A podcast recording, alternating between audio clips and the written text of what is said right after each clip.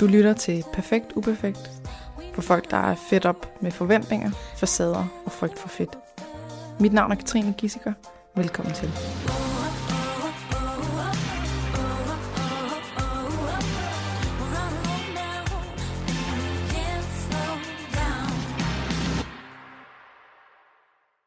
Den her episode den er sponsoreret af Volt. Volt det er en øh, leveringstjeneste, der indtil videre har gjort sig i at levere takeaway. Men nu har de udvidet konceptet, så de også kan levere dagligvarer og alt muligt andet i øvrigt, som blomster og sportstøj og solbriller og sexlegetøj, alt muligt forskelligt. Og derfor så, øh, så vil de give alle nye kunder 30 dage med gratis levering, hvis man melder sig til inden den 30. september i år, altså 2022. Så de 30 dage, der kan du bestille alt det takeaway, og hvis du lige mangler øh, nogle æg eller noget mælk eller et eller andet, og så kommer de og leverer det til dig helt gratis. Jeg siger det, hvad for nogle byer det er i, så du ved, om det er for dig.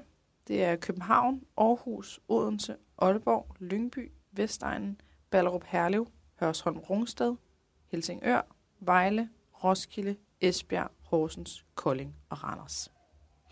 Så gå ind og download appen, WOLT, den blå app, og, øh, og kom i gang inden 30. september, så får du 30 dage gratis. God fornøjelse med podcasten. Velkommen til dig, Gunvor. Tak skal du have. Dejligt, at du har lyst til at komme. Jamen selvfølgelig da. Øh, inden vi går i gang, så siger jeg bare lige, at, øh, at man kan også høre et andet afsnit, som også har en relation til dig. Ja. Øh, som er det afsnit, der hedder Challenge Accepted. Ja. Som er din kære mand, Flemming. Lige præcis. Som har været inde og snakke med mig. Så det er dig, han taler om ja. i den podcast. Ja. Noget med, grunden til, den hedder Challenge Accepted, det er noget med, at, øh, at øh, han var i tvivl om, om han kunne tænde på dig, når du var tyk. Ja. Og så havde du været sådan, Challenge Accepted. Lige præcis. Lad os, lad os se. Ja. Og så har I været sammen lige siden. Lige præcis. Ja. The Så kan man høre history. lidt om, øh, om det, er sådan, det er sådan en anden øh, del af det, det her med krop og, øh, og gastric bypass og så videre. Ja. Men det er ikke det, vi skal snakke om i dag. Nej. Øhm, og at øh, du er hæs, og det er kommer af corona, Lige præcis. Det, så du havde i februar. ja. Og det er bare hængt ved, at Ja. du har været hæs siden ja. her i lyder som om, jeg har været for meget august. på bodegaen. Men uh, Ja. ja, men det har ikke noget med det at gøre. Nej, det har det ikke. Det er corona. Ja. Det vil jeg bare lige sige, inden Ja. man uh, tænker alt muligt. Øhm, kan du fortælle lidt om, øh, om dig selv? Måske også noget om Flemming og sådan, Ja, så vi altså... placeret dig. Jeg hedder jo Gunvar, som du sagde, da du introducerede mig. Jeg er 41 år og er sammen med Flemming. Øh, vi har været sammen i 14 år og gift i 11 år i år. Og sammen har vi en datter på 4, som hedder Liv. og øh, udover at være sådan ganske almindelig her fra Danmark, så er vi også polyamorøse. Øh, Nå, jeg skal også sige, at, øh, at det er fordi, det er helt nyt. Øh, ja, at det her det er i kategorien øh, sex, køn og parforhold, med understregning på sex og parforhold, ja. hvilket, øh, altså, nu har du også lige øh, sag, sagt ordet polyamorøs, ja, som også afslører lidt om, hvad vi skal snakke om. ja. Yes, nu fik jeg sagt, ja, godt. Lige med at få det hele med. ja, præcis. Ja. Jamen, øh, og ellers så, øh, så er jeg generelt bare øh, sådan et ret frisindet menneske. Mm-hmm. Øh, bevæger mig sådan lidt på det, som de fleste nok vil se øh, sådan i grænselandet. Øh, tænder på BDSM, mm-hmm. som øh, også er en ting, som Flemming og jeg med tiden har fået sammen. Mm-hmm. Øhm, fordi det var en af de ting, hvor Flemming måske egentlig nok var nødt til at sige challenge accepted. Mm-hmm. Øh, og det var faktisk vores vej ind til polyamori, Ah. øh, som var en ret kringlet vej. Øh, fordi det startede faktisk ud med, at jeg kom til Flemming og sagde, at jeg havde lyst til måske at prøve, at han gav mig nogle smæk. Altså ikke bare lige sådan en klask i mosen, og så kører vi, lille mor. Mm. Øh, men sådan lidt mere Hårdere. seriøst udfordre mm. det her. Øh, og det havde Flemming ret svært med, fordi jeg, jeg har kroniske smerter. Øh, og Flemming han er en meget følsom mand, hvilket er helt fantastisk. Øh, men for ham føltes det helt forkert at skulle påføre mig smerte, mm-hmm. når nu jeg havde smerter hver dag. Det kunne hans hjerne slet ikke øh, kapere. Nej. Øh, hvordan han skulle kunne påføre mig yderligere smerte. Øhm, så det endte faktisk med, at vi blev enige om at åbne vores forhold, så jeg ligesom kunne udforske det her på egen hånd. Mm-hmm.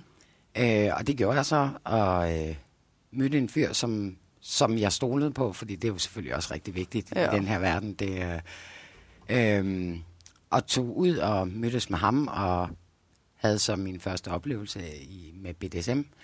Øh, og da jeg kom hjem, så først så var Flemming sådan lidt, jamen han ville egentlig ikke rigtig vide noget om det.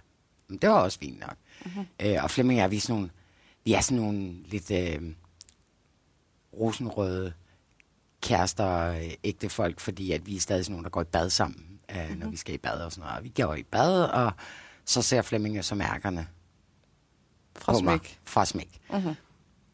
Øh, og så blev han alligevel lidt nysgerrig, fordi, okay, hvordan føltes det, og hvordan var det, og, og han kunne godt mærke på mig, at jeg havde synes, det her var den fedeste oplevelse. Jeg synes, det var så mm. fantastisk. Øh, og så blev han jo sådan, nå, okay, det var alligevel lidt spændende. Og han kunne jo også godt se, at jeg havde jo ikke mere ondt, altså at jeg egentlig havde været ude af have den her oplevelse. Så, så det blev til, at han var sådan, okay, så, så kunne vi måske godt prøve at sådan stille og roligt og introducere det og sådan noget. Så måtte jeg jo bare sige stop og stopord og alle de her ting her.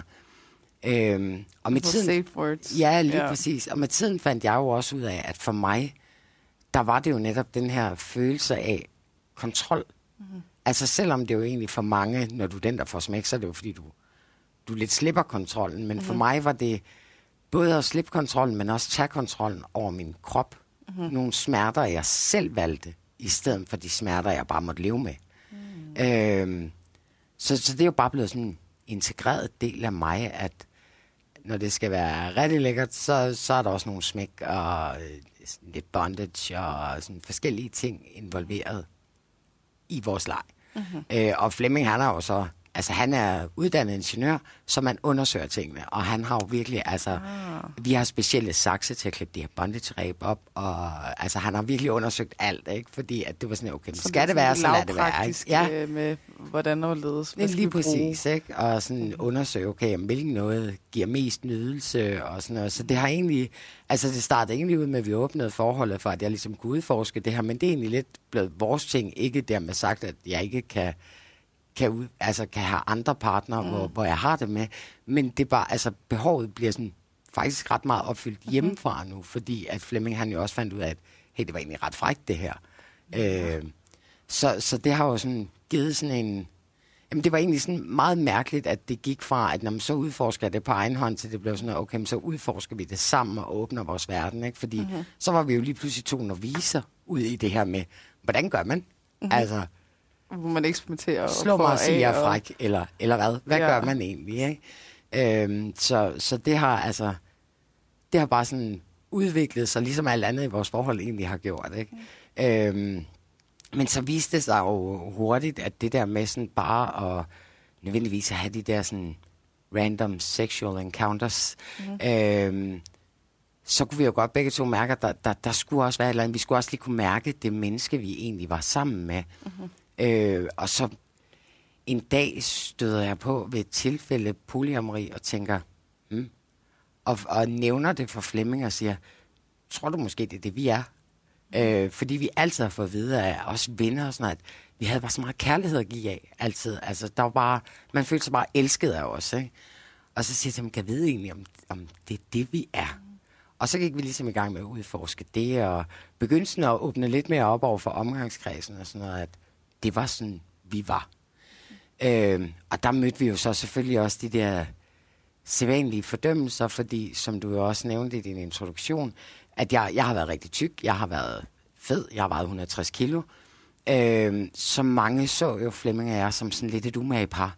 Veltrænet Flemming og tykke mig. Altså, hvad, hvad er nu det for noget? Ikke? De kunne godt se, at vi havde jo et super godt forhold, men, men det var sådan et, der var alligevel noget skævt i forhold til normerne og mm. de kasser, man normalt putter par i. Ikke? Øhm, og jeg, jeg husker tydeligt en samtale, jeg havde med en bekendt en, en aften, hvor vi var i øh, sådan en fredagsbar, vi havde.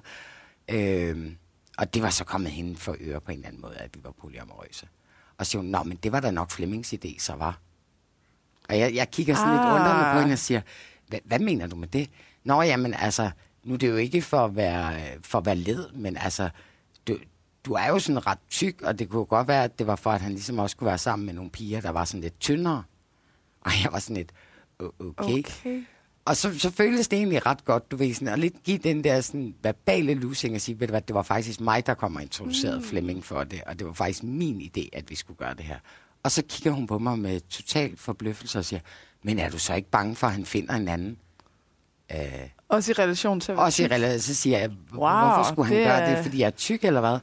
Nå, men det kunne godt være, at han fandt ud af, at der var noget bedre derude. Siger jeg, eller også så kunne det jo netop være, at han finder ud af, at det, han har herhjemme, er helt fantastisk. Mm-hmm. Som jo lidt var den oplevelse, vi allerede havde på det tidspunkt, at det var fantastisk at komme ud, men når man kommer hjem, altså man taler jo rigtig meget om noget, der hedder New Relationship Energy, mm. som er den der, den der totale glæde, øh, som du kommer hjem med. Og samtidig er der et begreb, der hedder compersion, som netop er, at du suger din partners New Relationship Energy til dig. Mm. Øh, fordi at du bare bliver glad for at se det menneske, du elsker, glad. Mm. Øh, og vores, øh, altså vores motto har jo egentlig altid været, at vores kærlighed bliver ikke delt. Den, den bliver multipliceret. Mm-hmm. Altså, det er jo ikke, fordi vi tager noget væk fra vores parforhold. Vi, vi åbner bare vores hjerter mere for andre. Mm-hmm. Altså, øh, og, Hvor og man det, også kan sige, hvis du får øh, barn nummer to, elsker du så det første barn mindre? Ja, lige præcis. Og, og det plejer jeg nemlig at bruge som, uh, som, ja. som eksempel. Ikke? Det der, men du, du kan jo heller ikke sige, du, at du elsker et barn mere end det andet. Altså, du, dit hjerte vokser jo bare, jo mm. flere mennesker du lukker ind. Mm. Og så er det jo lige meget, om det er partner eller børn. Men at det, det kan man så godt mærke nogle gange, der støder man folk lidt på makroner, for det kan slet ikke sammenlignes. Nej. Øh, og, og det er jo så, hvad det er. Altså, det er jo der, hvor vi er så forskellige, og hurra for det. Ja, altså, øh, så længe de ikke dømmer mig for min valg i livet, så, så må de have den holdning, de har. Ikke? Altså, at de ikke mener, at det kan sammenlignes. Altså. Mm-hmm. Så. Men, det, men argumentet ryger i hvert fald. Du kan ikke sige, ja. jamen hvis du begynder at elske en anden fyr også, eller holde af ham, eller whatever, så kan du ikke blive ved med at elske Flemming på samme måde. Nå, og, og, og det, det, det argument ryger. Ja, jamen det, jeg tror, at altså, det må handle om noget andet, men det skal ja, nok også nå ind på og sådan noget. Men, ja, ja, lige præcis. Ja. Altså, men, men det er jo sådan den der typiske, at det er sådan et, jamen, jamen hvad så? Og øh, hvordan får I det til at fungere? Altså, at, at de også har nogle andre, I elsker det. Men, men altså, jeg tror bare, et langt stykke hen ad vejen, så enten så kan du rumme den her tanke, og så bygge videre på den. Eller også kan du rumme tanken, eller også er du bare i den der grøft, hvor det er sådan, okay, det kunne jeg godt nok ikke. Mm-hmm. ikke? Altså, øh, så, så der er ligesom Det vil de jeg der, aldrig kunne. Det vil jeg simpelthen aldrig ja. kunne. Jeg har allerede skrevet ned som en uh, titelforslag. Ja. Det vil jeg aldrig kunne. Nej, men, og, og det er jo netop det der, altså, er du ikke bange for at miste ham? Det er sådan, men, men prøv at høre. Altså, jeg ville jo uanset hvad ikke kunne styre, om han gik ud og forelskede sig i den pige. Nej. Og hvis han gjorde, jamen, så ville vi bare blive en del af en ret kedelig statistik. Mm-hmm. Nu vælger vi bare at rumme, at der er sagtens plads til, at der også kan være andre. Og det, dermed ikke sagt, at vi jo nødvendigvis altid har andre partnere. Mm. Øh, men, men jeg tror også et langt stykke hen ad vejen, så bare den der viden om, at hvis jeg møder en, som, jeg bare, som bare fejrer benene væk under mig, så behøver jeg ikke at tænke, åh oh, nej, nu skal jeg vælge mellem ham og Flemming, eller hende og Flemming, fordi jeg er biseksuel. Mm. Øh, den, den tanke behøver jeg ikke at have bag i hovedet, fordi at jeg ved, at Flemming han sagtens ville kunne rumme, at jeg kommer og sagde, prøv at høre, der er den her person, som bare er helt fantastisk. Mm-hmm. Øh, og og, og det, det giver jo også på en eller anden måde sådan en helt anden tryghed i ens parforhold, at man ved, at, at det her, det er, det er min ankerplads, det her, hvor, hvor, jeg, hvor jeg altid er. Og så er der pladsen til alt det andet, som, som jeg også er, fordi jeg netop er et menneske, der bare elsker rigtig meget. Mine veninder, mine venner, altså, jeg, jeg, jeg elsker bare folk rigtig højt, jeg, og det kan jeg ikke lade være med. Altså det, og jeg er den der irriterende type, der til en fest klokken to sidder og fortæller folk, hvor højt jeg elsker dem, fordi det skal de da så bare lige vide. Så er den bedste hele verden. Ja, det er simpelthen bare min bedste ven. Altså, jeg gør det også, når jeg også ikke er fuld, ja. sige, men, uh, men ja. Mm. Så, så det giver bare sådan en eller anden, en eller anden tryghed. Uh, og selvfølgelig så er det jo også et spørgsmål om, at, at jeg jo også med 14 års erfaring nu sammen med Flemming, ved, at jeg jo også har fundet en rigtig, mm. som kan rumme det, men hvor jeg også kan rumme, at han har det på samme måde. Mm.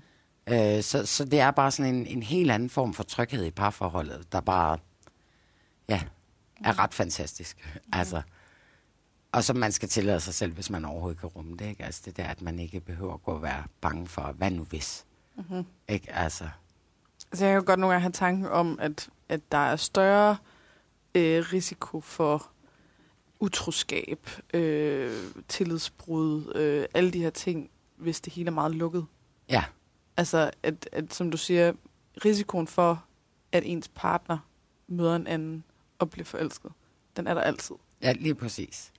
Men hvis nu det er noget, der er rigtig forbudt, som måske starter med at være sådan noget, øh, ej, det, jeg, skal, jeg, må- jeg må slet ikke, øh, jeg må ikke ligesom, snakke mere med ham her eller hende her, eller sådan noget, fordi at, uha, det er meget spændende, og så bliver det mere spændende, fordi det er forbudt, og så ender det med at være sådan en ting, man ikke fortæller hinanden, Ja. ja. fordi man begynder at blive nervøs for det, og så bliver det noget, hvor man måske finder på nogle dækforklaringer, eller hvad, hvad end det nu kan være, Ja, hvor det allerede der, jeg føler, der vil være altså, mistillid og øh, alt muligt. og, og jeg tror netop også, at det er en af de ting, som, som tiltaler mig rigtig meget ved at leve på den måde, som Flemming og jeg gør, fordi en af de ting, der er absolut vigtigst for mig i mit liv, og det er uanset om det er Flemming eller venner, eller hvad det er, det er ærlighed. Mm. Altså lad os kommunikere åbent og Ja. ærligt. Fordi så ved vi, hvor vi har hinanden.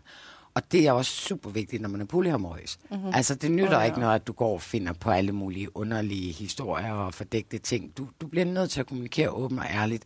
Ikke kun om, hvad der foregår, men også om, hvordan du har det. Mm-hmm. Øh, og, og de svære følelser bliver du nødt til at identificere og i tale sætte. Mm. Øhm, så altså, jeg føler jo, at det gør mig til et bedre menneske, fordi jeg netop mærker rigtig meget på mig selv, og jeg ved, at Flemming gør det.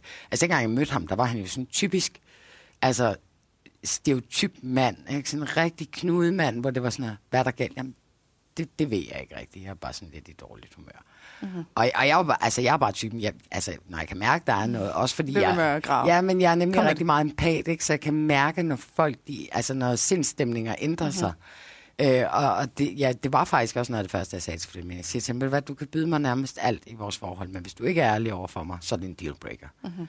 Øh, og, og jeg kan bare tydeligt huske, at han stod og kiggede på mig og tænkte, jamen det mener hun jo alligevel ikke. Altså det, det, det udstråler ja, ja. han med alt, det, han det kan man ikke. Man kan ikke være ærlig. og da han så ligesom kom første gang, og sådan var ærlig, og var sådan, okay, jamen, jamen det synes jeg er fedt, og tak fordi du er ærlig, og sådan noget, så var han bare sådan, okay, var det så nemt?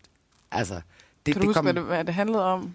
Øh, jeg tror faktisk, det var, øh, han havde en eks, der var gået sådan et øh, psycho, du ved, ikke? Mm-hmm. Øh, og, og det var lige starten af vores forhold, og jeg, jeg tror, han var sådan rimelig bange for, hvis nu han inddrog mig i det der, og hun ringede midt om natten, og han var hos mig og sådan noget, ikke? Altså virkelig, ja. Øh, hvis han nu inddrog mig i det, så kunne det være, at jeg trak mig, fordi at så var det måske også for besværligt og sådan noget. Og så en mm-hmm. dag, så siger jeg til ham, "Prøv, hvem er det, der altså, ringer midt om natten og sender mm-hmm. beskeder midt om natten? Altså det, det, jeg synes virkelig, det er noget underligt noget. Og så var han sådan, ah, men og det var hende her, og hun havde også ringet, og nu havde hun sagt, at hun havde et eller andet, var det en kønssygdom eller et eller andet, mm. så nu skulle han afsted til lægen og teste, så derfor synes jeg måske også, det var vigtigt, at han lige fortalte mig det og sådan noget. Så, okay, fint, jamen tak, fordi du er ærlig. Mm-hmm. Og så var han bare sådan, okay, var det bare så nemt? Altså, Så han troede, det var bedre, at du ligesom ikke vidste, hvem det var, der ringede? Ja, lige og præcis. sådan. Ikke? Også fordi, jeg tror måske, altså et langt stykke hen ad vejen, tror jeg også, det handler om noget skam for ham. Ikke? Altså, hvordan har jeg kunne falde for en, der bare var så sindssyg på den anden Nå, side. Ikke? Øh, så, så der var, jeg tror, der var rigtig mange faktorer i det, men det her, det faktum, at han bare kunne være ærlig over for mig og sige, jamen, det er sådan, det er, og jeg bare sagde, okay, jamen super. Det Så er jeg han svært at forstå, altså, hvordan det andet er bedre, eller altså, hvad er han bange for, der sker? At du Jeg- jeg, siger, jeg- hvad jeg- fanden bilder du der ind, at hun ringer? Eller, altså, det er... Jamen, jeg, jeg, Nå. tror, jeg, tror, altså, jeg tror, det var sådan en, en mix af mange ting, men også ja. Det der, at det var så nyt, ikke? Og, og der, er- altså, der er jo nogen, der godt kan finde på at trække sig for sådan noget, hvis der er sådan en eller anden, mm-hmm. der bare, en eks, der bare spørger hele tiden, ikke? Og jeg tror måske, det var det kombineret med også, at ja. det var sådan, her, okay, hvad var hun egentlig for en Ja. tøs, Og så fik han en smagsprøve af, at, øh, at det faktisk kunne være nemt, og at du mente, Ja, lige sagde, præcis, at jeg mente det, at det var sådan, du bedre okay. kunne rumme, Ja. når han bare var ærlig. Lige præcis. Og, og det har jo så bare været, ja, fremadrettet har det jo bare været vores kommunikation. Altså, der er ikke, der er ikke nogen følelser, der er forkerte mm. øh, hos os. Altså, øh, og det gør det bare så meget nemmere. Mm. Altså, at man ikke hele tiden skal føle, at man går på, på æggeskaller på en eller anden måde, ikke? men at man bare siger tingene, som det er.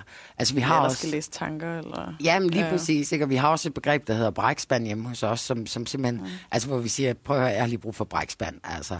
Og så skiller man ud over de ting, der lige fylder. Mm-hmm. Øh, ting, som man måske godt ved, det ligger hos mig, at jeg egentlig er irriteret over det, men nu har jeg bare lige brug for bare lige at få det ud, sige det til dig, du behøver ikke agere på det, men lad mig bare lige mm-hmm. brække mig Ja. i din spand, som du holder.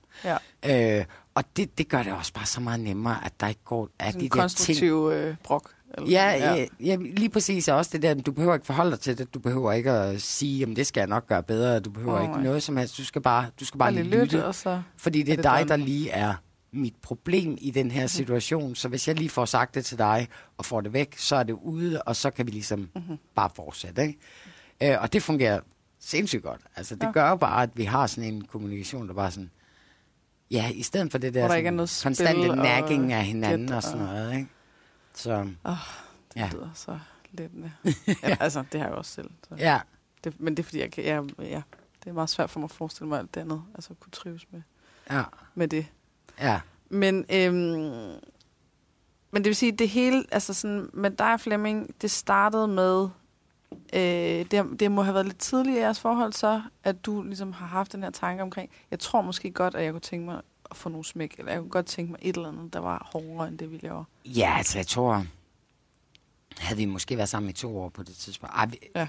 ja, 12 ja, år det, siden. Ja, ja, det Ja. passer meget godt med, at vi har været sammen i små to år på det tidspunkt. Ikke? Øhm, og jeg tror jo også, at grunden til, at Flemming han nok også kunne rumme det, det var jo også det der, vi var jo stadig nyforelskede, og havde sex som kaniner og sådan nogle ting, ikke? Så altså, det havde jo nok været noget andet, hvis man var i sådan et parforhold, hvor det var sådan, nu er det blevet hverdag, og mm. det, det, det, og sådan noget, ikke? Så nu går Der hun ud og søger... Nej, der var ikke nogen børn endnu. Hun tog jo desværre lidt tid at lave. Mm. Øh, men det der, altså, jeg, jeg tror, mange godt kan føle, at, at, at man netop øh, søger ud, fordi at der er noget, man ikke får derhjemme, ikke? Altså, hvor, hvor det har altid været sådan lidt en konstellation for os. Altså, selvfølgelig, BDSM-tilgangen var jo netop, at det var Flemming ikke... Øh, Comfortable med. ja, Ja. altså tryg ved at give mig derhjemme, så derfor... føles som om, han gjorde, dig, han gjorde noget dårligt ved dig. Ja, han gjorde dig ondt. Det han gjorde dig også ondt, hvis han gjorde det. Men Ja. hvordan kan man sige det? Ja, Altså, at, han, at det var øh, ondt at gøre dig ondt. ja, Ja. lige præcis. Ikke? Mm-hmm. Øh, men, men netop det der med, at, at man skal... Altså, det skal jo ikke være sådan noget, så man føler, man tager noget fra hinanden, uanset... Mm. Altså, øh, og, og nu med BDSM, der viste det sig jo så bare, at det var en rejse, vi virkelig gerne ville på sammen. Ikke? Mm-hmm. Altså, da Flemming han ligesom så, at okay, det gør ikke noget. Altså, hun, mm. hun, hun synes faktisk, det er rigtig dejligt mm-hmm. at få de her smæk her. Ikke? Øhm, og det var jo også, altså et eller andet sted var det også rigtig dejligt, fordi det, det er også på en eller anden måde, tror jeg, giver ham lidt et frirum fra mm. konstant at tænke på de her smerter. Ikke? Bekymrer sig om Ja, er fordi han smerter, bekymrer ja. sig rigtig meget om mm. Ikke? Altså, og det er, jo, det er jo fantastisk, men nogle gange så er det også vil du ikke godt bare tage mig rigtig hårdt, ri- rive mig i håret og give mig nogle smæk? Altså, mm. kom nu. Ikke? Altså, øh, og det er, jo, det er jo super dejligt, at, at man også har det. Ikke? Og også netop den der sådan, åben og ærlig kommunikation i forhold til sexlivet også. Ikke? Mm. Altså, det er jo også sindssygt vigtigt. Ikke? Altså, og, og så har vi bare sådan en saying med, at det, hjemme hos os, det er okay at grine i soveværelset, man skal bare ikke pege. Altså, øh, den der, at øh, altså, nogle gange, så, så er der bare noget, der bare går galt, og så er det bare, altså, grin er der Ja. at komme videre, ikke? Altså, Og så det, vi har det sjovt, og vi prøver ting af. ja, lige Vi præcis. behøver ikke at være skamfulde, eller Nej, lige at præcis. det hele skal være sådan øh, smooth. Ja, lige præcis. Mm. Og det, altså, det er jo også, altså, vi havde lige en periode i vores forhold, efter jeg havde fået min gastric bypass, og havde tabt mig så meget, at der skulle jeg lige sådan, øh, blive komfortabel i min krop igen. Ikke? Altså det der, når man har vejet 160 kilo og været meget stor og sådan noget, og egentlig føle sig ret meget som sådan et seksuelt væsen. Og så lige pludselig begyndte det hele bare sådan at være lidt løst og lidt wobbly og sådan noget. Og der skulle jeg lige finde mig selv. Mm-hmm. Øh, og det var faktisk meget skægt, fordi Flemmings løsning på det var at sige, men hvad skal nu tager du tøjet af, og så finder jeg lige kameraet frem, og så tager jeg nogle billeder af dig. Og han er en sindssygt dygtig fotograf, Flemming. Øh, og da han sådan ligesom havde taget de her billeder, og jeg så dem så okay, er det sådan, du ser mig, når vi sex, så kan jeg godt forstå, at du stadig synes, jeg er lækker. Og så forsvandt mm. al den der usikkerhed omkring at være nøgen. Fordi jeg fokuserede jo bare på det der, ej, så hænger min mave, når han tager mig bagfra og sådan noget. Mm. Men det kunne man jo ikke se. Altså, det er sådan, lad da være med at have det skidt med det. Og det var, det var sindssygt, altså, sindssygt trygt på en eller anden måde, at have en partner, der bare sagde, okay, men så tager du tøjet af, og så tager vi lige nogle billeder. Så gør jeg lige sådan, gør jeg lige sådan, gør jeg lige sådan. Og ja, så kunne jeg jo godt se, okay, der er overhovedet ikke noget at, at have det skidt over. Mm-hmm. Og selvfølgelig en gang imellem, så kommer den der endnu, ikke? Altså den der sådan, åh, så de der lår godt nok også lidt løse og sådan noget, ikke? Men, ja, Men så forsvinder det igen. Ja, Ja. så er det væk igen. Ikke? Altså også fordi nu har vi fået en datter. Mm. Og for mig der handler det rigtig meget om, at hun skal lære, at alle kroppe er smukke. Mm. Altså, så derfor så nytter det heller ikke, når jeg går og skammer mig over min krop, fordi herregud, jeg har faktisk gjort rigtig meget for, at min krop den var sund og rask, og var i stand til at lave hende. Mm-hmm. Øh, så derfor så skal hun også bare lære, at ja, ja, mor hun har en blød mave, men den er dejlig at nuller. Mm-hmm. Altså, hende, det bedste hun ved, det er at ligge ind i sengen hos mig og nulle min mave med tæerne, ikke? når hun mm-hmm. skal sove om natten. Altså, så ligger hun der og nuller, og det kan godt være rigtig, rigtig... Uh, men, men det der sådan ligesom mm. bare at lære hende fra start af, ja, mors krop ser lidt anderledes ud, men det, det, vi er bare det er bare sådan, ja. det er, ikke? Mm. Så... Men du har heller aldrig, du har aldrig rigtig haft det der sådan, øh, den klassiske øh, kropsskam, øh, altså, fordi da du var tyk, du var jo stadig, altså sådan ud fra hvad jeg hørte dengang, ja. ikke, så var det jo bare, du var sådan, den der, mm, okay. Jamen, Nå ja, men lad os lige se, øh, altså fordi du ligesom havde stadig en selvsikkerhed. Og en, altså, men jeg tror faktisk, i et langt stykke hen ad vejen, der handlede det om selvværd. Mm-hmm. Altså den der, at det var jo bare et hylster. Altså ja. det var jo ikke den, det er ikke det, jeg er. Ja. Og jeg ved, og vidste dengang, at jeg har rigtig meget bydet ind med. Jeg ved, at jeg er sådan en glad, smilende person, som mm-hmm. vinder folk over. Så snart, altså, og dengang, der var det sådan, der vidste jeg jo godt, at, at, at det første, der skete, det var, at folk de sådan lige dømte mig på, okay, du ligner overhovedet ikke. Du passer ikke ind i de der kasser, jeg har, fordi du mm-hmm. er så stor.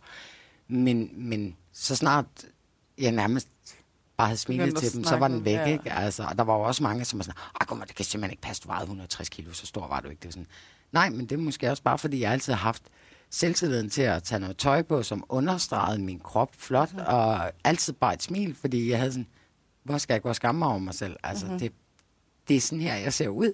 Ja. Altså, øhm, så, så jeg tror egentlig bare, at, at, at det handler om det. Ikke? Altså, selvfølgelig var det der lidt angst på bekendt, første gang jeg skulle ud og være sammen med en anden fyr, ja, ja. som ikke var Flemming, og sådan tænkte jeg, åh, kan han nu også lige acceptere dellerne og mm-hmm. sådan nogle ting. Ikke? Men jeg fandt jo også hurtigt ud af, at hvis, hvis jeg gik ned af den tankegang, mm-hmm. så ville det også bare blive lort. Ja. Altså for at sige det lige ud, ikke? Fordi at det var sådan, det nytter ikke, når jeg går over og hiver mig selv ned. Altså, det var ikke, fordi jeg har løjet om, hvordan jeg Hvis ham der fyren ikke kunne det, så var det jo ikke, var der ikke rigtig noget, der mistede. Nej, og det var ikke, fordi jeg havde brugt altså- filter altså, eller noget som helst for at få mig selv til at se tyndere ud, eller noget som helst. Vel, så det var sådan et, what you see is what you get. Sådan ja. er det, ikke? Altså, øh, og det tror jeg egentlig bare altid lidt har, har været min tilgang til, mm-hmm. til livet generelt, ikke? Altså, det er sådan, ja, jeg er som jeg er, og enten så kan du lide det, eller så kan du kigge den anden vej. Altså, ja, ja, det, det er ikke mit problem. Jeg har, fucking problem. Jeg har ret ja. til den her plads her, det er min ja. plads, ikke? Og så kan du bestemme, om du vil have ind, eller om du vil blive derude og dø, ja, ja. ikke? Præcis. Altså.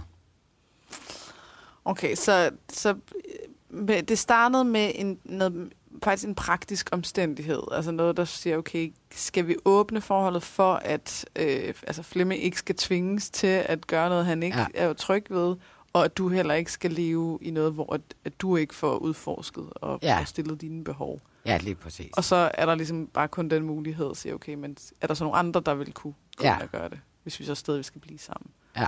Og det, øh, det er jo noget af det, som jeg, jeg tænker, at øh, den indgang til det kan godt være farlig.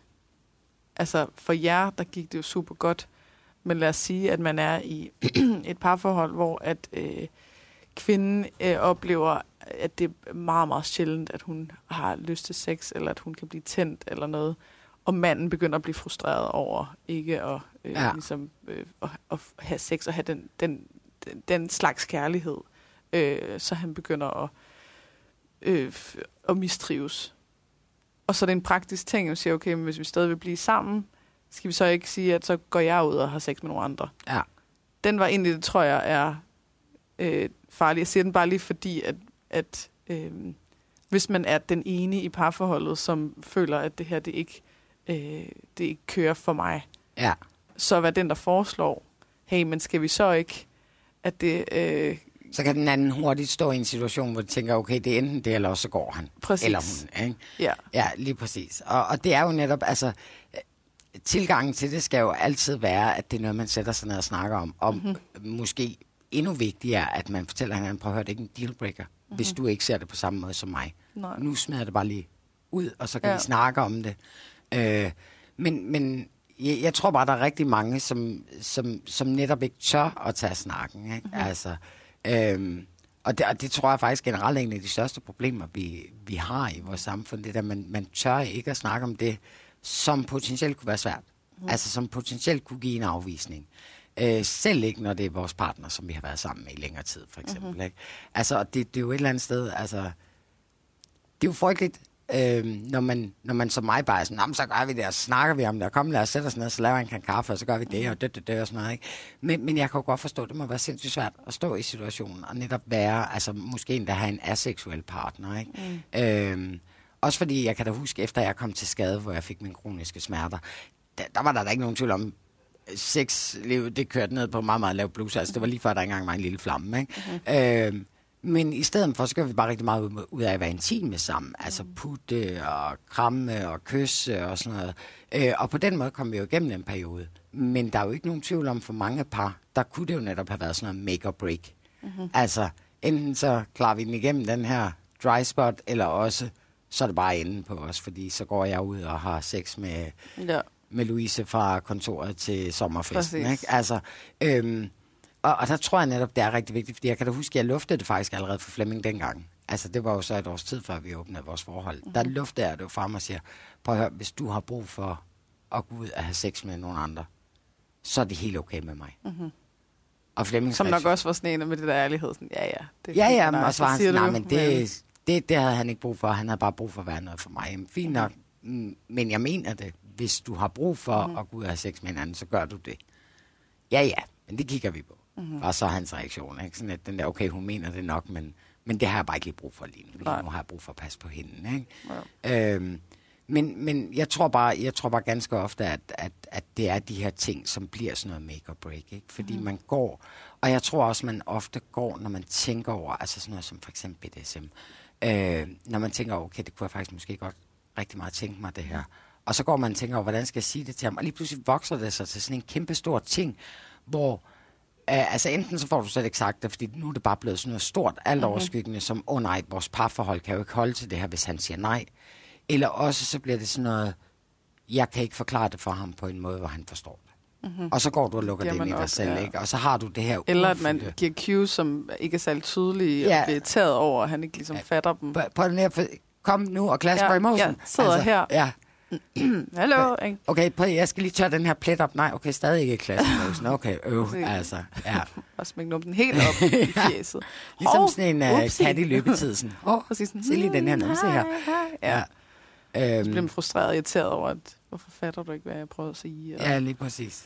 Ja. Og, det, og det, tror, det tror jeg simpelthen er, er, er det, der, der er sværest i det. Ikke? Og der, har jeg jo, der, altså, der var det jo en, en kæmpe fordel for os, at vi fra start af ligesom havde lagt den grundsten, der hed, prøv at høre, vi kommunikerer åbent mm-hmm. og ærligt. Ja. Altså, øh, fordi det har jo været, altså det har jo været det, der ligesom har sikret, at vi har kunne snakke om tingene hele vejen igennem, og altså i talesætte det, og også i talesætte de svære følelser omkring det her med at have sex med andre, og følelser for andre og sådan noget. Ikke? Altså det er jo, øh, det kan jo være sindssygt svært at, at i talesætte på en eller anden måde over for sin partner, men men man bliver også bare nødt til at, at, at være ærlig omkring, selvfølgelig er der nogle svære følelser. Mm. Altså, det er jo ikke bare sådan noget, ja, ja, det tænker jeg ja, overhovedet godt. ikke over, når han ikke er her. Selvfølgelig gør man det. Mm-hmm. Altså, men man bliver også bare nødt til ligesom at gøre, at gøre op med sig selv. Jamen, altså, vi plejer at omtale øh, jalousi som det der lille grønne monster, der sidder på skuldrene af en. Ikke? Mm-hmm. Øhm, og det er sådan et, altså, der bliver man også nødt til at identificere, at det er noget, han gør, øh, som, som trigger det her, eller er det bare mig selv, der, der har følelsen? Ikke? Fordi at, at jeg tænker, at man ganske ofte, eller det ved jeg i hvert fald, jeg selv har haft i min tidligere parforhold, øh, har haft den der, at jamen, det, er også, det er også hans skyld, at jeg er jaloux. Mm-hmm. Det er, fordi han gør det her. Ja, han skal stoppe med at gøre det, ja, for at stoppe min jalousi. Hvor, hvorfor står han og snakker med hende? Fordi mm. jeg bliver, han ved jo godt, at jeg bliver jaloux. Mm. Det er sådan, hvor den bliver lidt vendt 180 grader, når du, øh, når du er polyamorøs. Og der bliver du nødt til ligesom at, at eje den og identificere den, mm-hmm. hver eneste gang du hilser på den. Fordi der kan godt være noget, han mm. gør, som gør, at du bliver jaloux. Men det kan lige så godt bare være noget, at det er sådan, at jeg havde faktisk bare brug for, at han måske var herhjemme i aften. Mm-hmm. Og nu er det da ja, totalt irriterende, at han skal... Han, det siger noget om et behov. Ja, eller...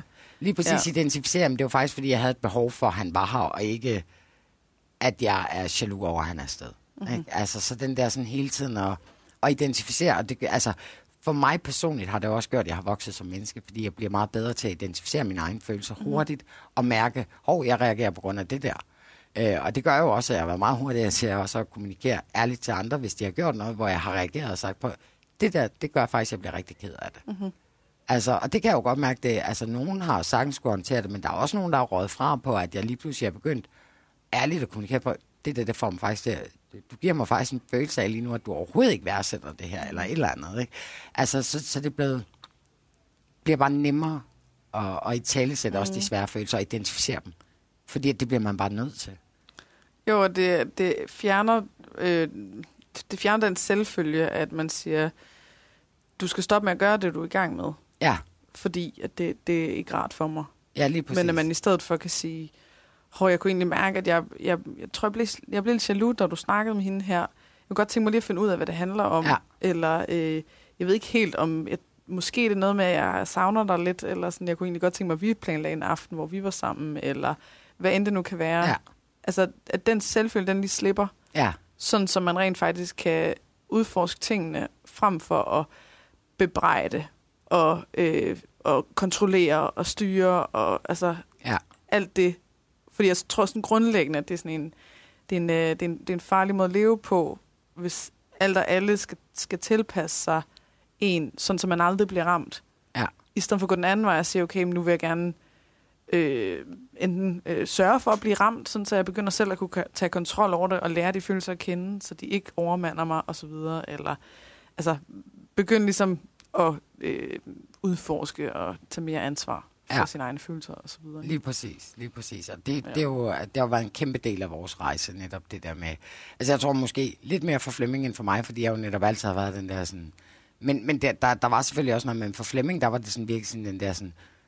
Okay, øh, vi bliver nødt til lige at sætte os ned og snakke, fordi jeg bliver nødt til lige at, at, bare lige uh, lufte nogle tanker over for dig, så mm-hmm. man lige kan identificere, hvorfor jeg har det på den Ja. her måde. Ikke? Øh, og altså, det gjorde jo også, at vi gik fra, at nogle gange så, altså før i tiden, så kunne vi jo godt sidde bare og glo serien hele aften, ikke? Mm. Og til at, at man lige pludselig bare sad en hel aften og bare snakker om følelser og mm. øh, ønsker og drømme og sådan noget, fordi at, at alt hænger jo sammen mm-hmm. på en eller anden måde, ikke? Så, så det har også bare gjort, at vores, altså, folk de har fra start af nærmest, da vi mødte hinanden, sagt, at vi bare var relationship goals, ikke? Fordi vi bare er så glade for hinanden, og fordi mm. at, altså, øhm, men hvor for os er det endnu mere blevet nu, fordi vi netop har fået den her sådan meget sammentømrede konstellation, hvor vi, hvor vi kan kommunikere så åbent og ærligt, at vi faktisk aldrig nogensinde behøver at tænke over, hvordan man siger tingene. Fordi Nej. Flemming, han ved også godt, altså jeg kommer fra Jylland, ikke? Øh, og dernede, der er en spade bare en spade nogle gange, ikke? Og, og der kan det bare, altså for mig, der kan det bare nogle gange være svært at pakke tingene ind, og så ser jeg dem bare lige ud. Øh, og der har Flemming lært at sige, hov, det blev jeg faktisk lidt ked af, at du sagde, skat, hvad var det, du mente med det der? Mm-hmm. Og så var sådan, okay, så skal jeg lige gå tilbage og tænke, ej, det kunne jeg egentlig måske have sagt på den her måde. Mm-hmm. Giver det så bedre mening for dig? Ja, og så gør den heller ikke ondt længere. Okay, men super. Mm. Altså den der sådan... Og så håber det så ikke op. Nej, det gør det mm. nemlig ikke. Altså man får hurtigt talsat den der, der sagde du faktisk noget, der gjorde mig lidt ked af det. Var det det, du mente? Mm-hmm. Fordi at vi måske også ret ofte i vores kommunikation med andre mennesker bare antager, at vi ved, hvad det er, de mener. Ja. I stedet for at spørge ind til, var det det her, du mente? Fordi mm-hmm. det var det, jeg forstod. Men jeg vil godt lige give dig chancen for at forklare dig mm-hmm. selv til mig igen. Ja, der er jo tusind misforståelser og Ja. alle mulige ting, man så kan få reddet ud, inden det begynder at være sådan ting, Inden man det bliver sådan noget, gået rundt nej. og, Ja. ja. brygget på i månedsvis, og lige pludselig eksploderer over det, og så bliver den anden helt forskrækket og bliver vred og sådan Og jeg tænker bare, hvad? Har, har du gået og samlet til bunke der? over, hvad Ja. jeg har gjort forkert det sidste halve år? Hvad sker der, ikke? Altså, øh, så, så altså, jeg tror bare, for, for, altså for os har det bare givet rigtig meget mening. Men det kræver jo også, at man netop er villig til at lægge det arbejde, der er i det. Fordi det kan jo sagtens virke nemt, det der med sådan, Nå, men okay, så kan du bare tage ud og have, have sex med andre og, mm-hmm. og få nogle smæk og sådan noget, eller øh, så kan han bare finde sig en anden kæreste. Det, det lyder da dejligt nemt. Altså, så behøver man ikke, så har man ligesom ikke rigtig nogen, øh, hmm. nogen forpligtelser. Øhm, Selvfølgelig har man stadig forpligtelser. Lige præcis. Ja. Og, og du kan jo også stadig være utro mm-hmm. som polyamorøs. Ja, ja. Og det er jo det, mange ikke forstår. Altså, men, men der handler det ikke så meget om det der, at du er sammen med et andet menneske. Der handler det mere om det der med øh, ikke at vise hinanden respekt. Mm-hmm. Altså, Ja, det er kan jo sådan noget som ikke at være ærlig, og Ja. At der er ting, der, der er bag ens ryg, og altså, at der, man bryder nogle aftaler, og alt sådan noget. Lige præcis. Det er jo det samme som almindelig parforhold. Men, men det, det, det, det er ikke så nemt at forklare for folk, der ikke lever i det. det er sådan, men der, der findes også utroskab inden for polyamori. Det er bare ikke, øh, at han går ud og er Det er sammen bare ikke, med at det at, en, at have sex med en anden person per definition er utroskab. Nej, det er, mere, det er, det er er faktisk det ganske andet. ofte mere det følelsesmæssige, ja. man er utro på. Ikke? Mm-hmm. Altså, øh, og så handler det jo dybest set også rigtig meget om at, at, at være et ordentligt menneske. Mm-hmm. Altså det der med, at, at Don't du vælger altså at invitere andre mennesker øh, ind i dit liv, hvor der altså er en partner øh, i forvejen. Ikke? Altså, og så handler det jo netop om, at det ikke skal være sådan noget, at de bare føler, at de sådan lidt er andenrangs. Jamen, så er du derude, men jeg har jo også lige Ja, Flemming, eller ikke? nogen, altså. som vi lige bruger, eller udnytter. Ja, lige eller, præcis, lige præcis. Og det, altså, et, altså moral og etik er super vigtigt, Mhm. mm-hmm. og, og, og, at være et ordentligt menneske. Altså, det er, kan næsten ikke understreges, hvor vigtigt Ja, det er. ærlighed men- over for den, den anden, altså Ja, lige den anden end, end dem, der er i parret. Så hvis det var din, kalder det så kærester? Ja, Ja. Så, så din kæreste er jo også et menneske, der skal øh, vide præcis, hvad er det for nogle ting, der, der Og foregår. ligeværdigt, Og, ja, præcis. Og der kan være et eller andet med at sige, at øh, okay, øh, Flemming han havde det egentlig lidt svært med, at vi gjorde det her. Øh, tror du, vi måske lige kan tage en snak alle tre, eller øh, ville det være okay, hvis vi øh, tager en lidt mildere version, og så øh, kan han lige få tid til at blive okay med det, og så kan vi Ja, gå tilbage. Eller, altså, præcis. så, så personen ved, hvad der foregår. Altså, det Præcis. tror jeg også så, at personen også selv kan vælge til og fra, Lige præcis. hvad, hvad man gerne vil. Og, og det, er jo, det er jo ganske ofte det, man ser, ikke? Altså også hvis man...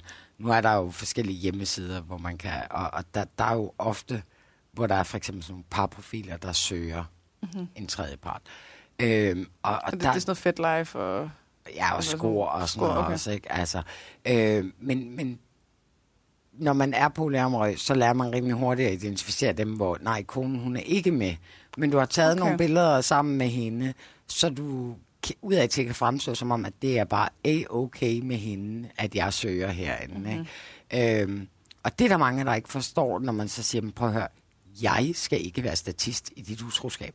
nej, altså, eller øh, deltagende part i dit utroskab. nej. Fordi at, så må du være ærlig over for din kone, sige, det er det, du har brug for. Mm-hmm. Og, og, så.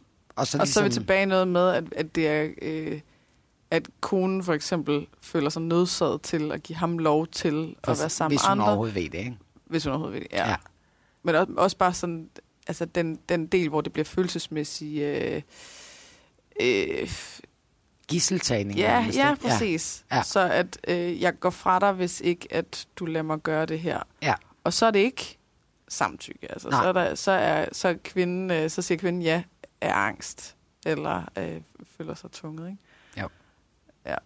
Jo, det, og det, er det, jo jeg tror, det er sådan, jeg, jeg tror, mange fordomme kommer derfra. Ja. Altså, hvor at, øh, den der sætning med, det vil jeg aldrig kunne. Altså, at den kommer ofte fra en kvinde, som har en kæreste, hvor at øh, hun, jeg tror, det er alt sammen bare min tanke, ikke? at jeg tror, at hun er bange for, at øh, tænk nu, hvis at han får den idé, fordi så, øh, så, så foreslår han det til mig, og derfor så, øh, så bliver det pludselig en, en trussel for mig. Så Ja. det, at nogen andre gør det her, det bliver en trussel for mig og mit parforhold. Ja. Fordi han må ikke tænke, at det er en mulighed, eller Nej. hvad det nu end kan være. Og så, så, så tror jeg, at det, de egentlig er, er allermest bange for, det, det der med, Tænk, hvis jeg så ikke, øh, hvis han ikke synes, at jeg øh, lige præcis ved de samme ting, eller jeg ikke har sexlyst nok, eller øh, at jeg ikke øh, altså, øh, gør, gør nok af det ene eller andet, eller lægger nok op, eller hvad fanden det kan være, Ja. så kan det være, at han får den her idé, at jamen, så skulle man måske åbne forholdet, så han kunne gå ud og have nogle, sex med nogle andre. Ja.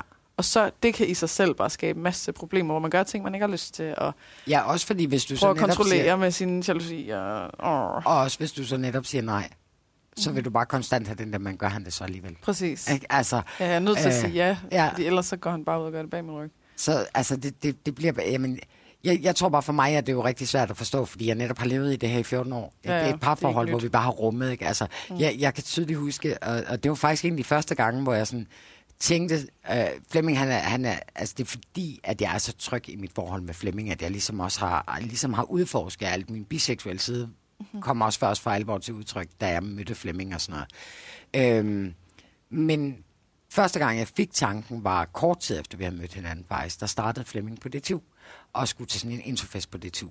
Øh, og jeg siger, Tana, har det sjovt. Ring, når du skal hente, så kommer jeg og henter dig. Ikke? Mm. Øh, og der går et, nogle timer, og så ringer Flemming første gang. Ja, jeg kunne godt høre, at han må være lidt fuld og sådan noget. Sådan, Hygger du? Ja, det gør han i hvert fald. Okay, super. Så går der, jeg tror, der går en lille time derfra, så ringer han til mig. Jeg vil altså gerne have, at du kommer og henter mig. Og jeg lød sådan meget alvorligt. Jeg sådan, okay, men så kommer jeg der med det samme, og kører ud og henter ham, og så siger, ej, du er simpelthen så dejlig, tak fordi du hentede mig, jeg elsker dig. Og sådan. Der var faktisk en pige, der flyttede med mig i barn, og jeg blev sådan helt... Jeg vidste slet ikke, hvad jeg skulle gøre med mig selv, så derfor ringede jeg for, at du kunne komme og hente mig. Han og det var simpelthen. ja, han flygtede simpelthen fra den der situation, fordi der var en bil, der flyttede med ham. Det, det kunne han slet ikke. Og jeg var sådan, hvorfor Det du som utroskab, Ja. hvis han flyttede tilbage. Og jeg sagde til ham, hvorfor flytter du ikke bare tilbage? "Jamen, Fordi jeg jo har dig, og du er dejlig. Jamen, det er jeg da glad for, men flirt, jeg, det er jeg da bliver en- ikke mindre dejlig, Nej. Hun er også dejlig. Nej, og for Ja. ja. mig, der har flirt bare altid været sådan en naturlig del, ikke? Altså, Mhm. der, der er nok mange, der vil opfatte mig som ekstremt flirtende, fordi jeg netop er sådan meget smilende og sådan Mhm. mm-hmm. jokende og lige blinker og sådan noget, når jeg taler med folk og sådan noget, ikke? Altså, og der er jo ikke noget i det andet, end det, bare, det er bare sådan, jeg er. Jeg er bare Mhm. sådan lidt boblende. Altså, øh, men der er der mange, der, der sådan siger, at lige jeg mødte dig, jeg synes bare, du var vildt flirtende. Er det, sådan, er det bare sådan, jeg er?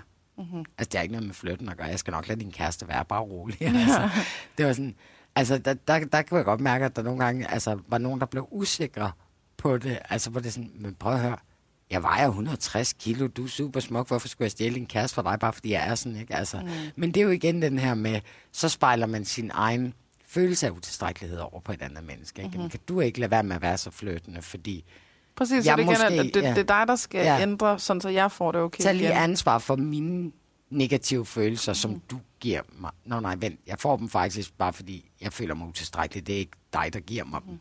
Ikke? Altså, så så det, det hele hænger jo sådan på en eller anden måde sammen. Ikke? Og jeg tror bare, jeg tror bare, den der følelse af utilstrækkelighed, den, den gennemsyrer bare vores, øh, vores samfund mere og mere. Ikke? Altså, det, Jeg tror også, det kræver et rimelig, øh, altså, et rimelig godt stykke arbejde at nå til et sted, hvor man øh, føler sig sikker nok ja, i, at man ikke føler sig truet af for eksempel andre kvinder, det kan også være en anden vej, ikke? men ja.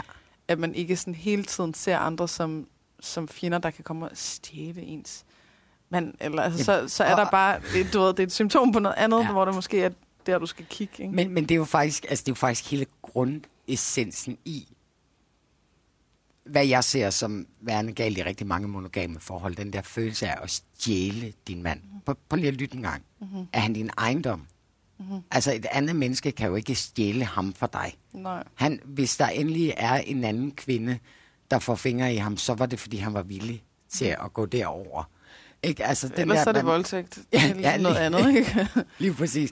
Så, så altså, jeg tror bare, det er sådan lidt af den der, altså, i første omgang er det jo netop at slippe den der følelse af, at han er min.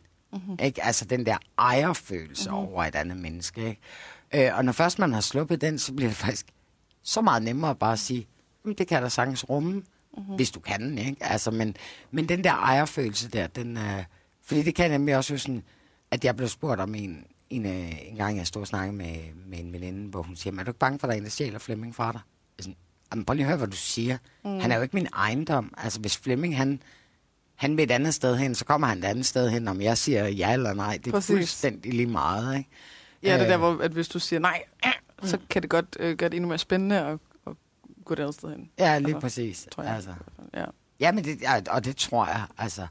Øhm, så ja, jeg, jeg, tror bare, jeg tror bare, det handler rigtig meget om det der med at, for os i hvert fald, at vi har sat hinanden fri. Mhm. Mm-hmm.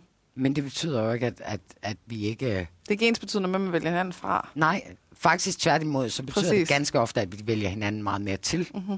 Ikke? Altså, øhm, så Og det er et aktivt tilvalg, at jeg, jeg vælger dig, øh, ikke fordi, at jeg ikke, øh, fordi jeg skal, ikke fordi, at jeg ikke må øh, andre, ikke fordi, altså det er sådan, jeg er ikke tvunget til det.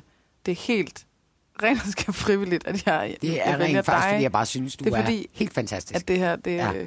det giver mening for mig Ja. osv. Og jeg vil da til hver en tid hellere, øh, at min kæreste, han forlader mig, end at han bliver hos mig af pligt. Ja, Altså, og, og det er bare mig. Øh, det, andre har det sikkert øh, altså på andre måder. Men hvis det er, øh, jeg, jeg bør blive hos dig, fordi nu har jeg lovet det, eller, øh, eller så, øh, så bliver du lykkelig, eller øh, en eller anden form for pligt, burde, tvang, et eller andet. Ja. Så altid heller, heller du går. Ja. Meget heller. Og det er jo også det, som altså første gang, at, øh, at Anders skulle prøve at være sammen med en anden, igen sådan noget fordoms noget med, at når hun lader ham kun gøre det, fordi at, at det er helt klart ham, der har foreslået det, hun lader ham kun gøre det, fordi ja. hun er bange for at miste ham ellers.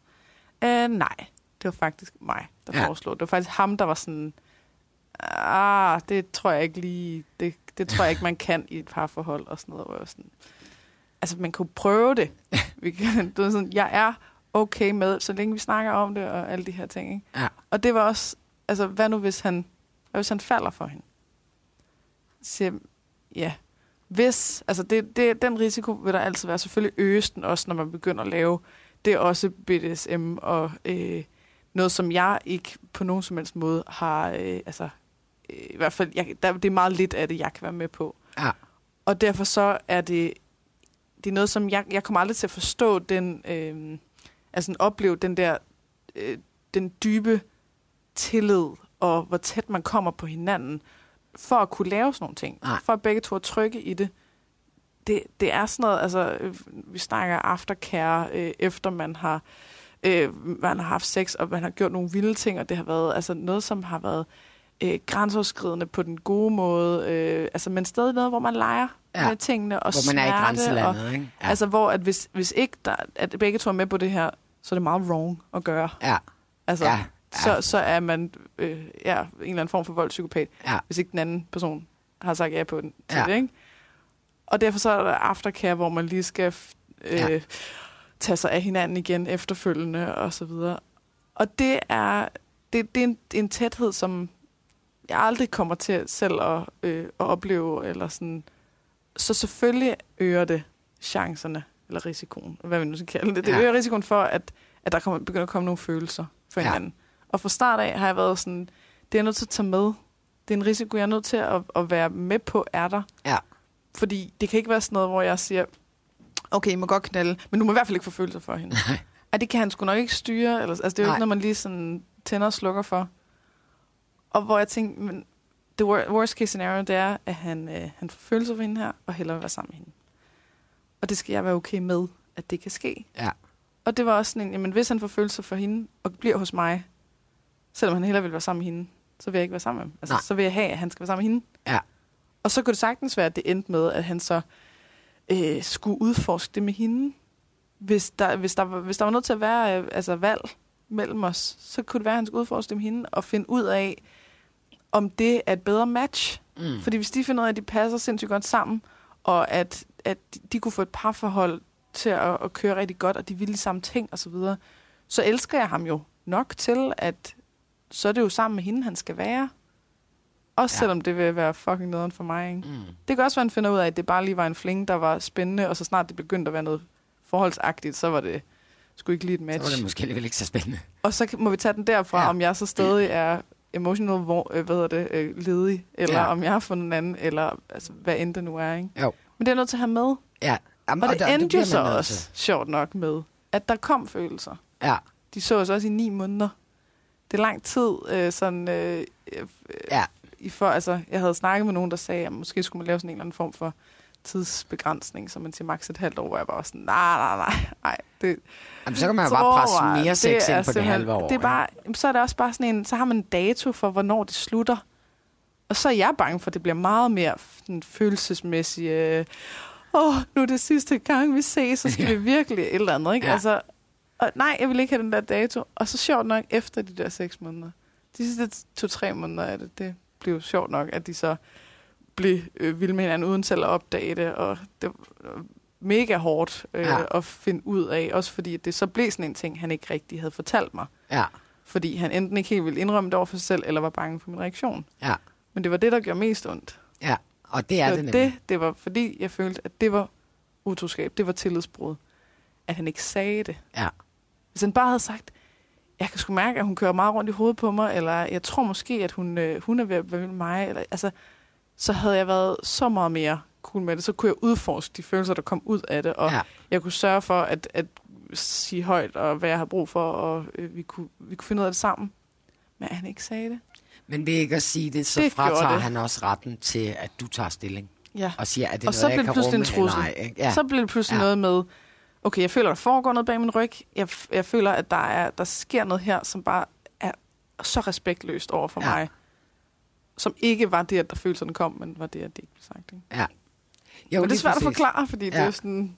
Ja, andre vil bare være sådan, ja, men... Det er jo selve det, følelserne, det, der det, er det, det burde du jo have vidst, at du gik ind til det der, ikke? Nå, ja, ja, det Jamen altså, den der manglende forståelse for, at, at, at der også kan opstå situationer netop, hvor, hvor, hvor det hele bare bliver noget lort, og Mhm. læsset bare vælter, øh, så var, um, havde du ikke set det komme, eller Mhm. hvad? Altså, så bliver folk bare sådan helt, ah, prøv lige, altså, det, det kunne jeg jo godt have fortalt dig, ikke? Ja. Altså, hvor det sådan, I told you so. men, men prøv nu at høre, altså uanset hvad, du, du kan jo ikke, altså hvis man sætter sig ned og bliver enige om, om sådan nogle ting i sit parforhold, du kan jo ikke tænke alle scenarier igennem. Nej. Fordi der vil altid være et scenarie, du ikke har tænkt igennem, eller du ikke i din vildeste fantasi har forestillet dig kunne opstå. Mm-hmm.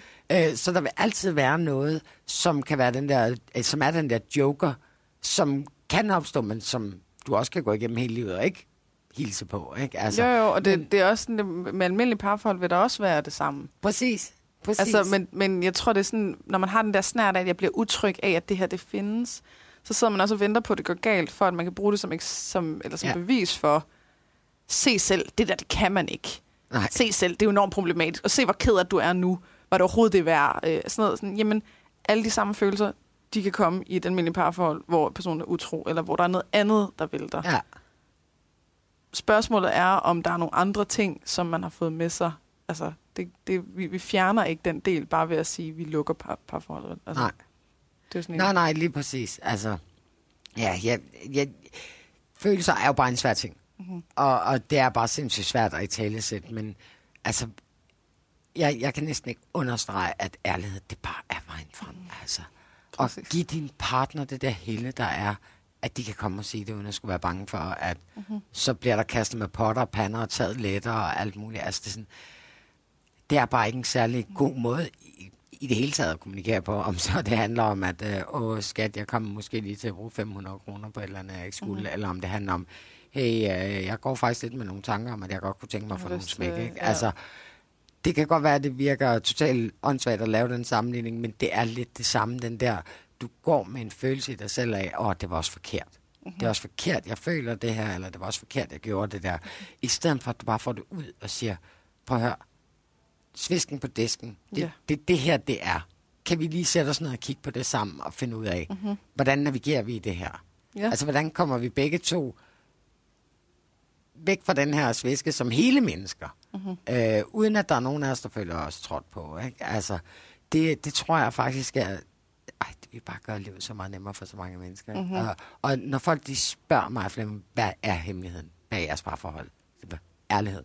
Mm-hmm. Altså, Jamen, det- det, er også det, det er, en, det er en anden ting. Det er jo, at, at så tror, at så bliver det sådan en ting med, okay, så det er parforhold, de holder kun, hvis de er det ene eller andet. Ja. Så, okay, så hemmeligheden er at være sammen med andre, eller øh, et eller andet den dur, hvor det er sådan, nej, Nej. Der er jo, det er bare mange forskellige, og så længe vi ligesom kan være åbne og ærlige, så skal vi nok finde ud af det, eller Præcis. finde ud af, at vi ikke skal finde ud af det. Eller, Ja. altså sådan, det er jo også fair nok, ikke? Lige Altså, præcis. Men det skal jo netop også være det der med, at du tør sige, mm-hmm. prøv at høre, jeg er faktisk ikke sikker på, at vi skal være sammen mere. Ikke? Altså, mm-hmm. Det er der jo også alt for mange, der, der heller ikke tør Mhm. gøre. Ikke? Altså, det, den der at låse sig selv fast følelsesmæssigt på den måde, det tror jeg faktisk var, var en af de ting, der var allermest tiltalende for mig. Og jeg stod også bare med tanken om, okay, hvad hvis jeg tager ud og er sammen med ham der og kommer hjem og bare synes, det var vildt lækkert. Og Flemming han bare havde det sådan, åh oh, nej, det kan jeg slet ikke rumme, og jeg så mm. aldrig nogensinde skal opleve det igen, men finde ud af, at det er bare det mest fantastiske for mig. Mm. Hvad gør jeg så? Ja, ja. Ikke? Altså, de som følelser jeg ligesom fået en smagsprung på noget, Ja, ja. som man så har mistet, fordi nu Ja, ja, kan ja, man ikke få lige det igen. præcis. Og, sådan det der slik der, man fik som barn, ja, og man elskede, Bare og lige siger- pludselig så er det bare væk. Ikke? men nu må du aldrig få det igen. Åh, nej. Nå. Altså, øhm, og det var jo også nogle tanker, jeg ligesom måtte, måtte gøre mig, Mhm. mm. og, og i tale sætte over for Flemming og sige, hvordan skal vi gribe det an, hvis nu det viser sig? Ja, ja. Ikke? Altså, øh, altså, og det var jo igen det, at vi må snakke om det, skal. Altså, ja. Der, er ikke, der er ikke så meget andet for, vi må snakke om det, øh, hvis situationen opstår, og så tager vi det derfra. Ikke? Altså, øh, så, så, men, men det er jo igen det der hele tiden mærke efter i sig selv. Øh, hvad gør jeg, hvis Mm-hmm. Ikke? Altså, i stedet for... Altså, hvad gør jeg, hvis jeg får de her følelser, i stedet for at sige, hvad gør jeg, hvis Flemming gør det her? Mm-hmm. Øhm, der tror jeg bare rigtig meget, at vi ejer vores egne følelser, og så i tale sætter dem over for hinanden, ikke? I stedet Ja, for så det kan der man hjælpe med... hinanden med Ja. at snakke om det og rumme det. Og, Lige præcis. altså, så kan man også sige, lige nu så, jeg kan bare mærke, at jeg er pissevred.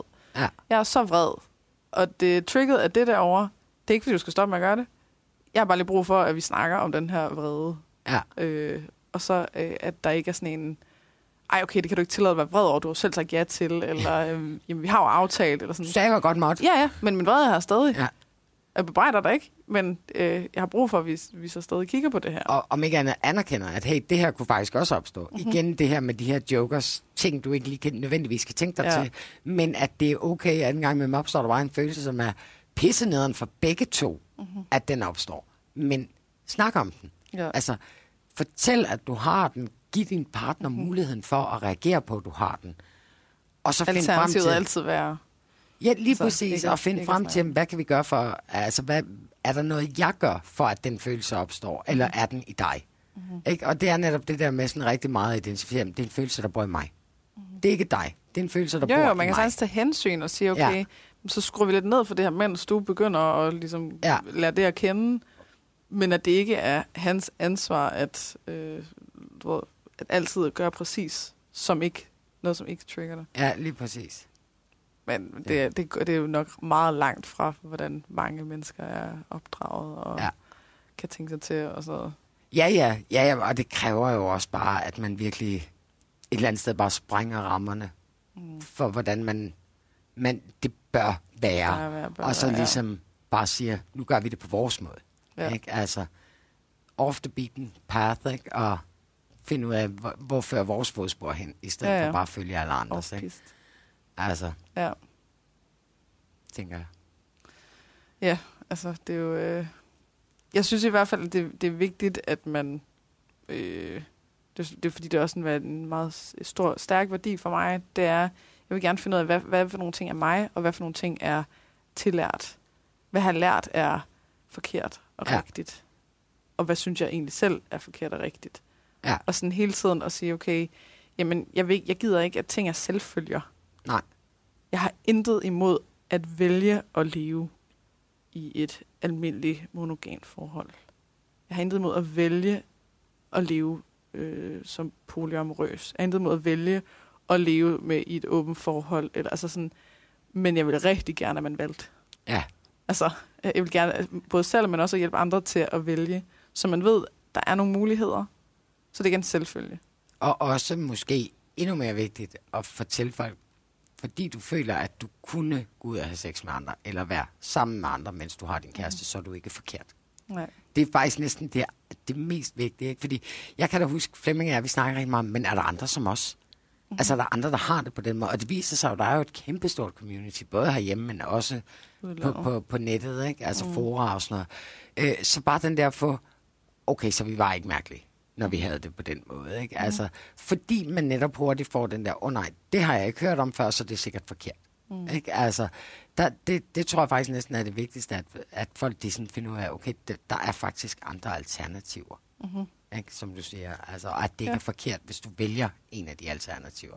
Nej, og man må også gerne øh, prøve tingene af og finde ud af, at det ikke noget, var noget for en. Ja. Eller man må gerne øh, altså, få nogle hårde slag, når man øh, bevæger sig ud i noget.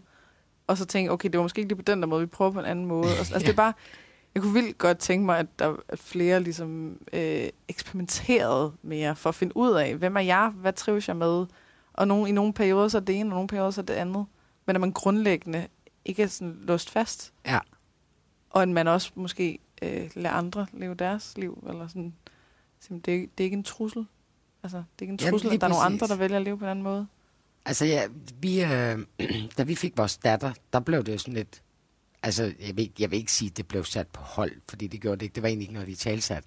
Men der var jo bare lige pludselig så stor en livsændring, at hey, der, der var ikke lige plads til lige... Altså, nu var der det her lille bitte menneske, som man altså også bare... Altså, og så hang hun jo på mig hele tiden, mm. ikke? Øh, så jeg havde egentlig ikke behov for, at der var nogen som helst, der rørte ved mig, udover det, jeg sådan lige til noget skulle lade Flemming røre mig, fordi der bare var den der baby, der også rørte mig hele tiden, ikke? Øh, men det der, at, at det er jo ikke, det er jo ikke sådan, at så er det bare set in stone, at så har man bare altid en kæreste ved siden af. Nej. Altså, nogle gange så byder Det livet dynamisk. bare, at... Altså, ligesom at livet byder, at nogen er single i fem år, før de finder en, eller hele livet, og Mhm. mm-hmm. fylder deres liv med katte, eller whatever. Altså, at, at tingene behøver ikke at være set in stone altid. Nej. Altså, der, der er også nogle gange, hvor så, så er det bare, måske det normale, der bare lige er trygt og nemt, Mhm. mm-hmm. på en eller anden måde, og så så søger man ud igen, når overskuddet er til det. Ikke? Altså Mhm. det der, at, at ligesom se sig selv som et helt menneske, at nogle gange så er jeg bare det der flyvske menneske, og, ui, og andre gange så har jeg bare brug for min trygge base. Mm-hmm. Men igen, netop Jeg det der, følge det, når man, altså hvis man ved, hvordan man har det, Ja. at man så kan følge det. det Og dermed flow, følge ikke? de her altså, sådan, øh, bølger, der kommer. Ja. Ja. Og, ja, det tror jeg helt sikkert også, øh, nogen vil have godt af derude. Ja. Okay, så nu, øh, nu er der gået den her time, og øh, jeg synes bare overhovedet ikke, vi er færdige. Det er meget frustrerende for mig. Øh, jeg vil gerne høre meget mere om, især om, øh, om det her med andre, og om BDSM. Men vi skal lave en 2,0. ja, det kan da godt være. Version 2.0. Version 2.0. Det må vi lige øh, se på. Men øhm, er der noget her til sidst, som du tænker vil være godt, at vi lige får sagt, givet videre et eller andet? Så tror jeg egentlig, jeg er ret Det var meget- ærlighed. Ærlighed, ærlighed. Ja. Altså det, ja, vær ærlig, både over for din, de mennesker, du har tæt på, men også dig selv. Ikke? Altså, ja. Og også, at det behøver ikke at være sådan, at du har, du har fået fundet ud af det hele, eller har styr på det hele hos dig selv, før du siger noget. nej, Man må godt øve sig i at sige, hey, der er et eller andet lige nu. Jeg er ikke helt klar til at snakke om det. Eller der er et eller andet lige nu, men jeg kan ikke finde ud af, hvad det er. Eller øh, jeg har bare, jeg har, lige nu har jeg bare sådan en eller anden form for, øh, men jeg ved ikke helt, hvad det kommer af. Eller altså sådan, sådan så, at man kan åbne for det, og prøve at finde ud af tingene sammen. Ja, Man behøver præcis. ikke at kunne være helt skarp i at sige, nu skal du høre. Det jeg nåede frem til, det er, at fordi da du gjorde det der, så begyndte jeg at have de her tanker, som skabte de her følelser, som øh, netop kommer fra de, at jeg har oplevet de her ting. Og det, jeg godt kunne tænke mig, altså, behovet, eller, at Så bliver du bare behøver, du behøver slet ikke? ikke at være sådan færdig, øh, du ved, have en færdig resultat, eller et du ved, færdigt svar.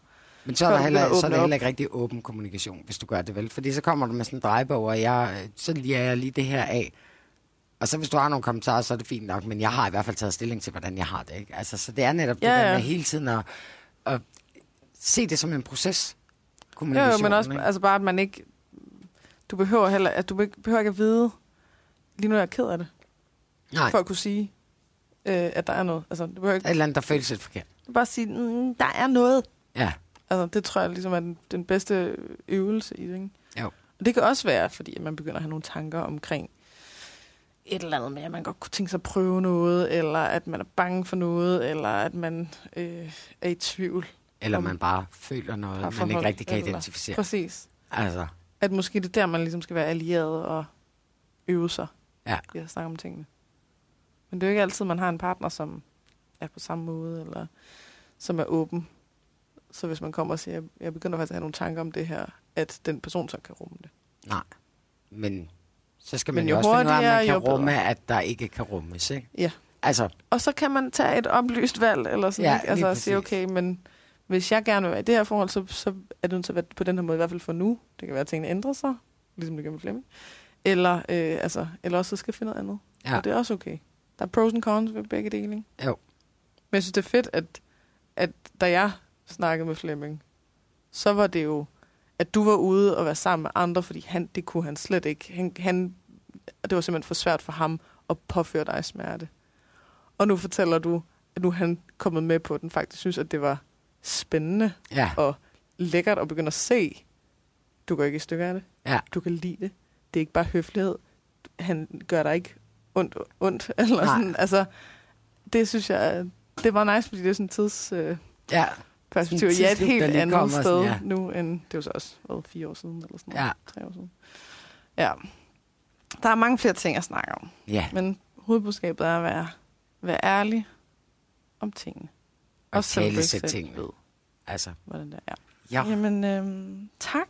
jamen selv tak. Så lad os, øh, lad os lige øh, lad os slukke mikrofonen, og så snakke videre om, øh, om vi skal lave en tor. Ja. Hvor at, øh, at vi får nogle historier og noget godt. Det kunne ja. jeg godt tænke mig. Det må vi se på. Nu skal jeg også tisse, så øhm, ja, tusind tak. Ja, selv tak. Kom, og tak til alle, der lyttede med.